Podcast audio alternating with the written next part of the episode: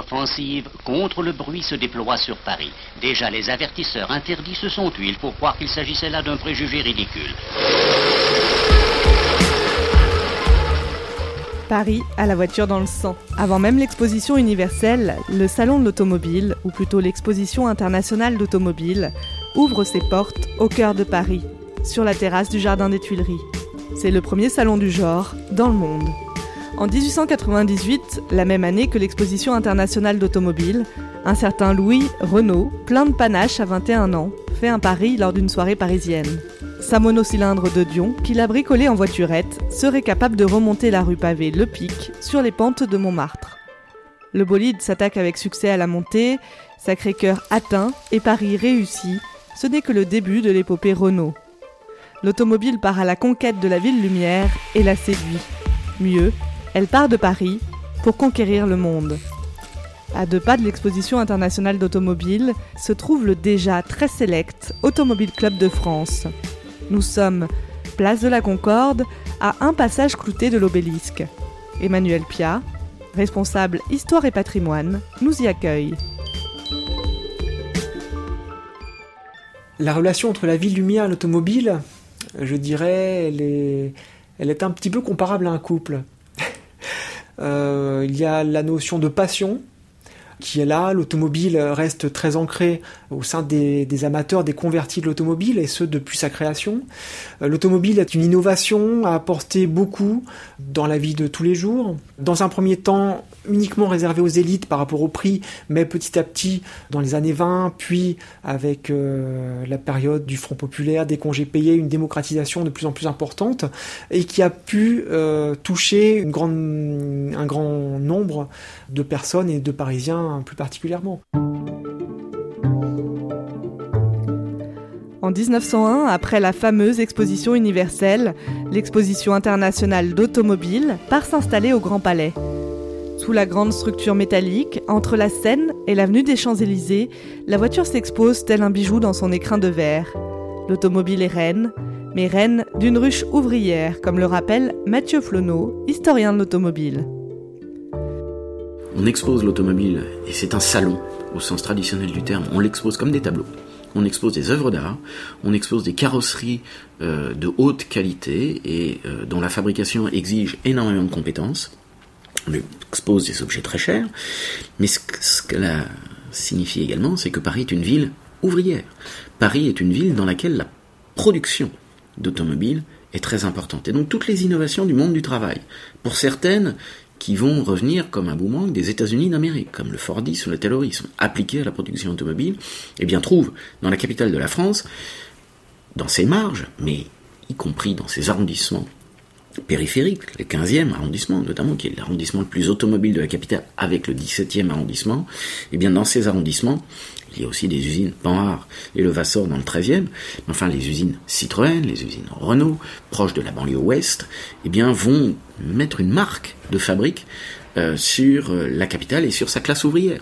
Et ce point-là est aussi décisif à comprendre lorsque André Citroën illumine entre 1925 et 1934, pendant neuf années avant que sa firme ne fasse faillite, illumine la tour Eiffel avec le nom du patron sur euh, la tour en lettres de plus de 15 mètres de dimension, eh bien c'est la marque de fabrique euh, de l'automobile sur une ville qui est très automobilisée et qui est euh, en tête de la promotion alors par des courses qui partent de Paris en éventail à l'échelle française mais également tout en Europe. Eh bien Paris est au cœur et l'épicentre de la révolution automobile en Europe. Et donc, partant de ce point de départ, il y a une force industrielle, une force du travail, et on peut compter jusqu'à 200 000 employés dans l'automobile en euh, région parisienne. Il y a plus d'une centaine de marques qui euh, ont une activité dans le secteur automobile. Des marques qui, pour la plupart, vont très rapidement disparaître, mais il y a aussi tout un écosystème d'artisans, de carrossiers, de lanterniers, bref, tout un ensemble industriel qui va assurer à l'automobile eh euh, une place prépondérante dans les industries parisiennes. Le boulevard périphérique aura ceinturé complètement la ville. À chaque porte, les énormes chantiers actuels seront terminés. Ils auront donné naissance à des échangeurs géants, nœuds de route vertigineux.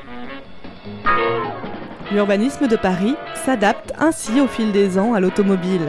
Mais n'est-on pas allé trop loin Mais à l'intérieur même de Paris, voué à l'asphyxie, comment circulera-t-on Serge Auru, conseiller à la mairie de Paris et militant écologiste, réagit à cet héritage séculaire qui a marqué la ville.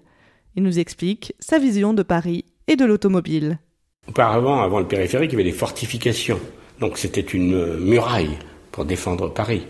Euh, ensuite, on y a construit euh, une autoroute circulaire. Euh, périphérique une autoroute circulaire où il passe un million de voitures jour. Dans les berges de Seine, c'est 40 000 voitures jour. Donc vous voyez, euh, on fait tout un fond avec les berges de Seine qui sont ouvertes aujourd'hui à la pétalisation et, à la tranquillité. C'est plus de 40 000 voitures jour, c'est rien du tout. L'héritage, vous vous rendez compte, au 19e siècle, il y avait, euh, je crois, plus de 80 000 chevaux dans Paris. Hein. et euh, on imaginait qu'il allait y avoir, euh, dans les années futures, euh, plus de 1 mètre ou plus de 2 mètres de crottin de cheval tous les jours dans les rues. Et puis est arrivé l'automobile. Il y avait des embouteillages avec les calèches et, et, les chevaux et les charrettes. Il y a eu des embouteillages avec les quatre roues thermiques hier et aujourd'hui. Euh, donc euh, il faut comprendre aussi que Paris est, extrême, est une ville euh, très étroite. On est compte, 102 km, Londres c'est 1100 km. Les hommes piégés, prisonniers de leur boîte en métal, otages d'une situation qu'ils ont eux-mêmes créée, voici les mutants de la vie moderne. La voiture, à mesure qu'elle se démocratise, congestionne et agace. Elle s'accorde désormais beaucoup mieux avec le pavillon de banlieue qu'avec l'haussmanien parisien. D'ailleurs, symboliquement, le Salon mondial de l'automobile prend ses quartiers à la porte de Versailles dès 1962. L'espace d'exposition y est plus grand, plus moderne, mais aussi plus proche des banlieues consommatrices de voitures. La relation de Paris et de l'automobile, moi je crois que c'est plutôt Paris et, sa mobilité. L'automobile est quelque chose de formidable. Ça permet la liberté, ça permet de transporter euh, euh, une famille, euh, ça permet de se déplacer au, loin.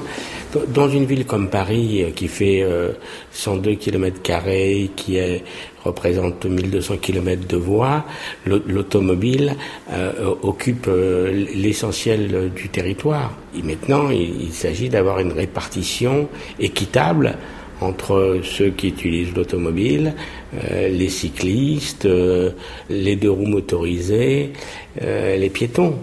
Donc cette répartition-là, aujourd'hui, elle est totalement inéquitable. Et puis, euh, une fois que l'on aura réussi cela, il faut des pistes cyclables. Et, et je le répète, nous, cette ville, cette municipalité euh, a absolument besoin d'une mobilité parce que la mobilité, c'est de l'attractivité euh, aussi. Mais euh, cette mobilité que nous vivons aujourd'hui, elle est extrêmement polluante. Pics de pollution et circulation alternée deviennent une habitude pour les Parisiens depuis plus de 20 ans, comme le prouve ce reportage réalisé en 1997. Paris tout en vert, c'est l'image qui apparaissait hier sur les écrans du centre de contrôle de la circulation dans les sous-sols de la préfecture de police. La capitale sans bouchon grâce à 20% de trafic automobile en moins dans l'agglomération. Record battu dans la matinée sur les boulevards des Maréchaux avec 40% de baisse. Finalement, la circulation alternée aura été un succès, et ce malgré l'absence de verbalisation des numéros pairs. Les automobilistes parisiens ont donc bien fait preuve de civisme. Au final, Paris, comme beaucoup de grandes villes, cherche une solution pour améliorer la circulation, ou plutôt une batterie de solutions. Elle met en œuvre l'autopartage, le covoiturage, mais aussi le développement de voyages avec plusieurs modalités de transport. On peut ainsi prendre sa voiture jusqu'à la station de RER, e la trottinette à la sortie du métro, ou encore privilégier le vélo pour un court trajet.